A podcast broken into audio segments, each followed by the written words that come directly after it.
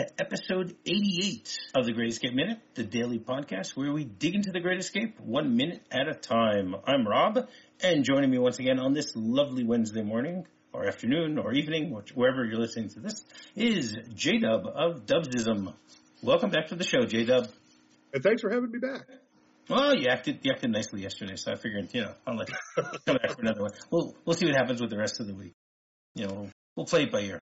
Okay, I, I, will consider myself on double secret probation. There you go. That works. That works perfectly, actually. Episode 88 begins with Mac starting to sing a song and goes all the way till Strachwitz makes a discovery. So, as we were discussing yesterday, on the inside of the barracks, you have Strachwitz looking, trying to find something, some some thread of a, of of a hint of something nefarious going on in in the uh, barracks and you have uh, a number of the prisoners outside getting drunk, still trying to, to keep from notice from having the guards notice that they're paying attention to what's going on inside the barracks. Then we had a, a short little interaction between Ives and Mac, where Mac actually is able to to lift Ives' spirit by the fact that they're going to soon get out of there because Tom is almost nearly at the trees. So this minute basically starts off with a song.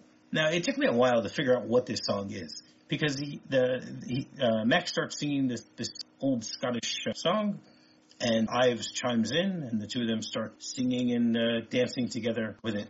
Uh, were, were, you able to figure out what the song is? I I was not. Uh, I, I I was asking the same question you. was like, what what is this? And then I yeah. just kind of said, all right, I'm going to roll with it. Yeah, Whatever exactly. happens, happens.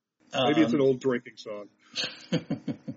Well, first of all, again, as I, as I mentioned yesterday, the, when we were talking about Argyle Street, you know, this is something that I never paid attention to the entire time that I've, I've every time I've seen this movie. You know, the two of them are just having this this uh, little sing along. You know, while while everyone's getting a little drunk. I guess that probably is is adding to the whole situation. And now, my my original copy of this this movie has subtitles on it, and they don't subtitle the the song. There's nothing that mentions what the song is. So I had to do a little bit of research, and I actually found that the song is called Saw the 42nd, uh, which is basically a song about the soldiers of the 42nd Highland Regiment, which were known as the Black Watch, as they were marching along to the, the Broomielaw, which runs along the River Clyde in Glasgow. They're all about to board a ship to travel abroad, maybe to fight in a war, but the song makes fun of how they are dressed. Then uh, Perth, the song that marched them down the Thimberraw. I have no idea what that really means. Then the third verse changes the song just a little to make fun of the Scottish city children who used to be sent to rural farming areas to lift the potatoes, the taddies. Now, I, I, am just going to read a little bit of this song. you know, I'm not going to try and explain it or try to give anyone, you know, a more concise explanation of what what it is, but just just give an idea. Is what saw the 42nd? What saw them gonna walk? What saw the 42nd merchant doing the Broomielaw? Some of them had boots and stockings. Some of them had name uh, at at a. Some of them had taddy scones. For tay keep the call away. Absolutely no idea what most of those words mean. If there's any Scottish listeners out there and you can translate this for us, it would be nice. Okay, I'm going to take a shot at this because when you talk about the 42nd Highlanders, you, you've hit something that you didn't know that you hit. Uh, where I live uh, here in Indiana, there's um, an annual festival called the Feast of the Hunters of Moon. And what this is, is it's an old French trading post along the Wabash River. And it's a reenactment, uh, they, uh, like about right around the Revolutionary War, 1770s one of the groups that comes to this every year is called the 42nd Highlanders, and they're in the kilts, the bagpipes, the whole shot. And they play all these songs and sing all these songs, and all these guys do for that whole weekend is drink heavily. So I'm convinced this is now a drinking song. Aha, okay. That's uh, that's good to know. Well, obviously it's a drinking song because of their, you know, they are drinking as they're singing it. so. And and they're Scottish. Uh, sorry, you know, stereotypes abound, but you know, they are right. So I, am I'm, I'm not going to try and try and read through any more of these lyrics, but I, I, I think we got the point of what they're they're talking about here or singing about, which uh, helps helps keep this nice and fun by the the way that they're doing it. While they're singing and dancing, then the uh, scene goes back into the barracks where we see uh, Strachwitz and one of the other guards checking inside the rooms. We see them walking back and forth in and out of the rooms, trying to figure out what, trying to find something, trying to discover what's going on here. Werner, you know, the, the ferret that he is, is decides he wants to go make himself a cup of coffee. Fortuitously for him, he uh, goes over and starts pouring the coffee, and and just uh, it's apparently too hot, and he burns himself while he's doing it, and drops the cup, which uh, obviously normally isn't that big of a deal. But in this case, it is a problem because he, he seems to hear. I love the sound here because they they allow they get us they let us hear water you know running draining or something like that. You know, we can we can actually hear what Werner is hearing when he drops that that cup of coffee that, mm-hmm. that he was trying to make. And then he, uh, you know, crouches down on the floor, starts feeling the the tiles, trying to feel, uh, you know, the, the the coffee that is spilled, trying to figure out what is going on because he says because he can notice that something is off here, something is strange. So what he quickly does is, you know, at, from all the interactions we've had with Werner up until now, he's not the the, the, the brightest. You know, he, he's not the he's not the sharpest tool in the exactly. In the he's not the sharpest tool in the in in uh, in the shed exactly. But at this point, he they make him a little smarter because you know he he realizes that something's going on. He reaches up and pulls the the coffee kettle. Thankfully, not burning himself again by doing so. He starts actually pouring into the into the ground uh, the coffee, taking a look at what's going on, and he notices that something is really going on. And then he starts screaming, "Herr Hauptfeldwebel, her Haftwenweibel," which uh, you know I I went and looked that up too because I had no idea what what. Obviously, we know he's calling Strachwitz, but what exactly is he is he calling for? It actually is. I, I thought it was a rank, but it's not.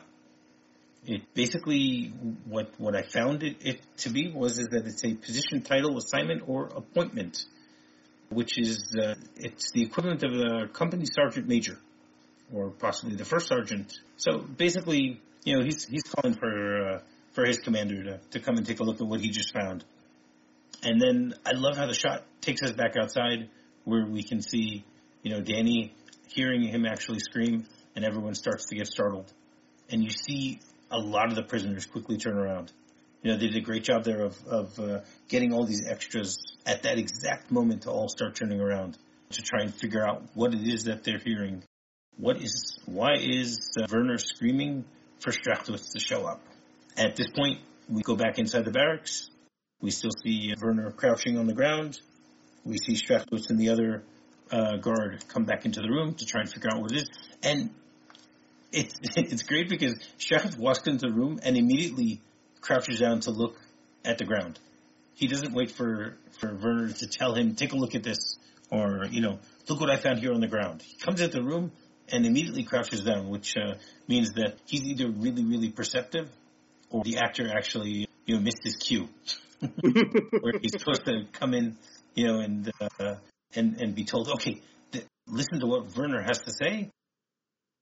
and then at that point you can you can crouch down. But Harry uh, Riebauer, who plays Strachwitz, didn't do that. You know, you see him walk into the room and immediately crouch down. That, you know, this this is uh, definitely a goof.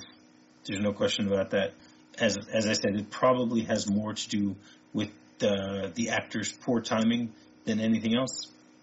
Uh, well, it's it's it's clearly a goof, but it's also their eureka moment. You know, they they've stumbled onto something and they may not know what it is yet, but they're they're definitely looking into what's happening.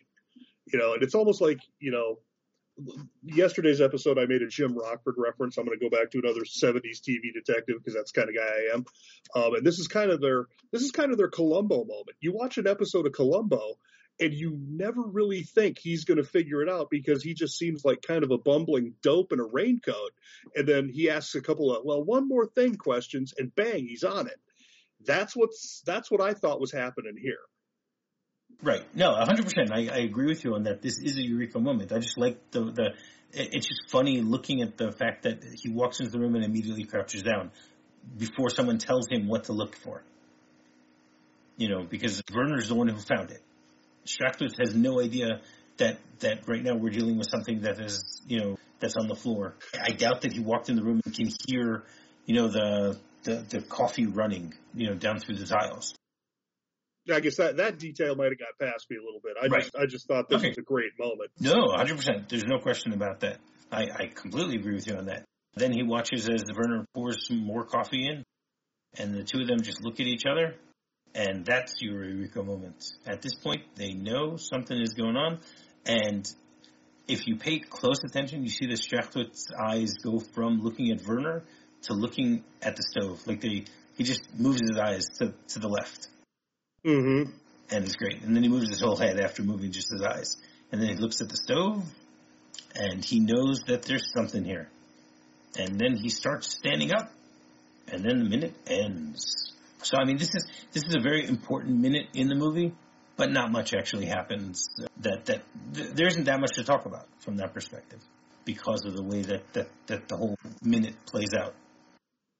Well, that's that's true. I mean, there's only just they discover what's under the stove, and that's small in terms of the scale of the movie, but it's monumental in terms of the plot. Yeah, for sure. No, I'm not saying it's an insignificant minute. It's a very important minute. Every minute, all 172 minutes are, are, are great minutes, but the, the amount of action and dialogue in this scene is truncated because it's you know, you're you're you're dealing with two two drunken Scots singing a, a Scottish limerick, and you know then you got the guards pouring uh, coffee on the floor.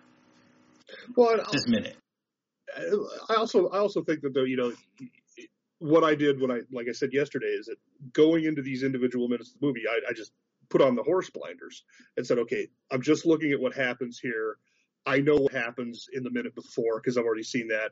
I don't necessarily know what happens in the minute after, although I do because I've seen the movie. When you look at it in those terms, then the discovery of the stove becomes even more important because it's telling you, okay, something bad is going to happen in the next minute. yes, no question about that. And again, we've we've already passed the halfway mark in the movie. So we we now are starting to you know everything looks like it was going in the right direction, and now they've you know thrown us a spitball. exactly. There you go to use your sports analogies. I did not know Gaylord Perry pitched for the Germans. Maybe he did. Well, and it, you know that's another thing that you hit on that you don't know, but that's you've touched on a bit of foreshadowing, but that'll have to wait until the uh, minute when we actually discuss um, doctoring baseballs because we're going to point. Okay, all right, sounds great. Um, so why don't you give us your uh, sports analogy for this minute? For a minute I eight. foreshadowed it a couple of minutes ago when I did the horse blinders thing. Um, yesterday we talked about uh, the suspension of Bob Baffert that uh, happened the other day. Well, when the Germans discover the stove, that's the subsequent tests that nail the door shut on him.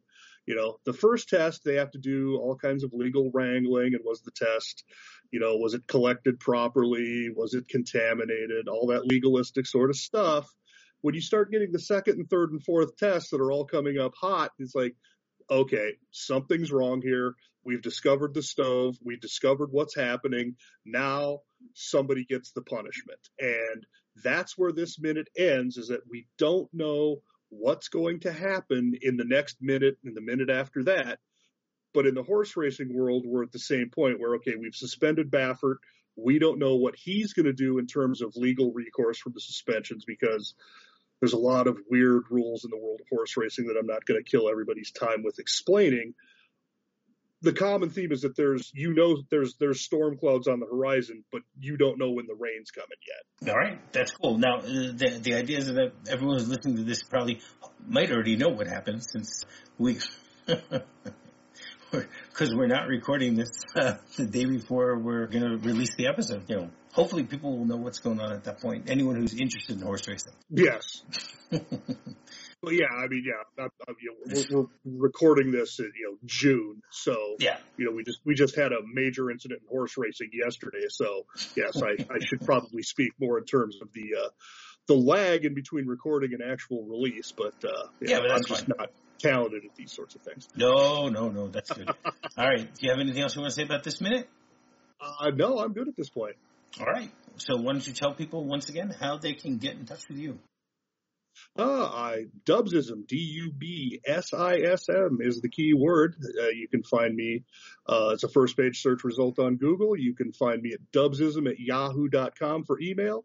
Dubsism on Facebook, Instagram, pretty much any social media platform you want. Smoke Signal, uh, Carrier Pigeon, we're everywhere. Dubsism, D-U-B-S-I-S-M. Actually, since you mentioned it, do you want to actually explain to, to, to people and to me, what is Dubsism? oh boy, this, this, this, okay, I'm gonna, I'm gonna try and do this in 50 words or less. Dubsism is a result of my nickname J Dub. Um, it was coined by a friend of mine who said that a Dubsism is to act shocked at something that somebody said that is, you know, impolitic or politically incorrect. And then after the proper beat to say something even worse, which I thought was the perfect description of my blog. Okay. That's great. So go check that out, everyone. It's a, it's a great blog. He's got some great stuff on there. Oh, thank you. The way that, that he connects, you know, movies, uh, sports. I don't, I don't read the, the, the the straight sports stuff. I I just wait for the you know the, the movie uh, connections, but uh, there are enough of them. well, as long as you're reading, I, am happy to have you. There you go. All right, and uh, while you're doing that, you can go rate, review, and subscribe on any podcatcher that you might be using to listen to our show. You can visit our Facebook group, The Cooler. Our Twitter account is Great Escape MXM. Our website is thegreatescapeminute.com. And our email address is thegreatminute at gmail.com. So, you want to come back again tomorrow, J Dub? I'd love to be back if you'll have me. All right. Excellent. So, until tomorrow, tally ho. Tally ho.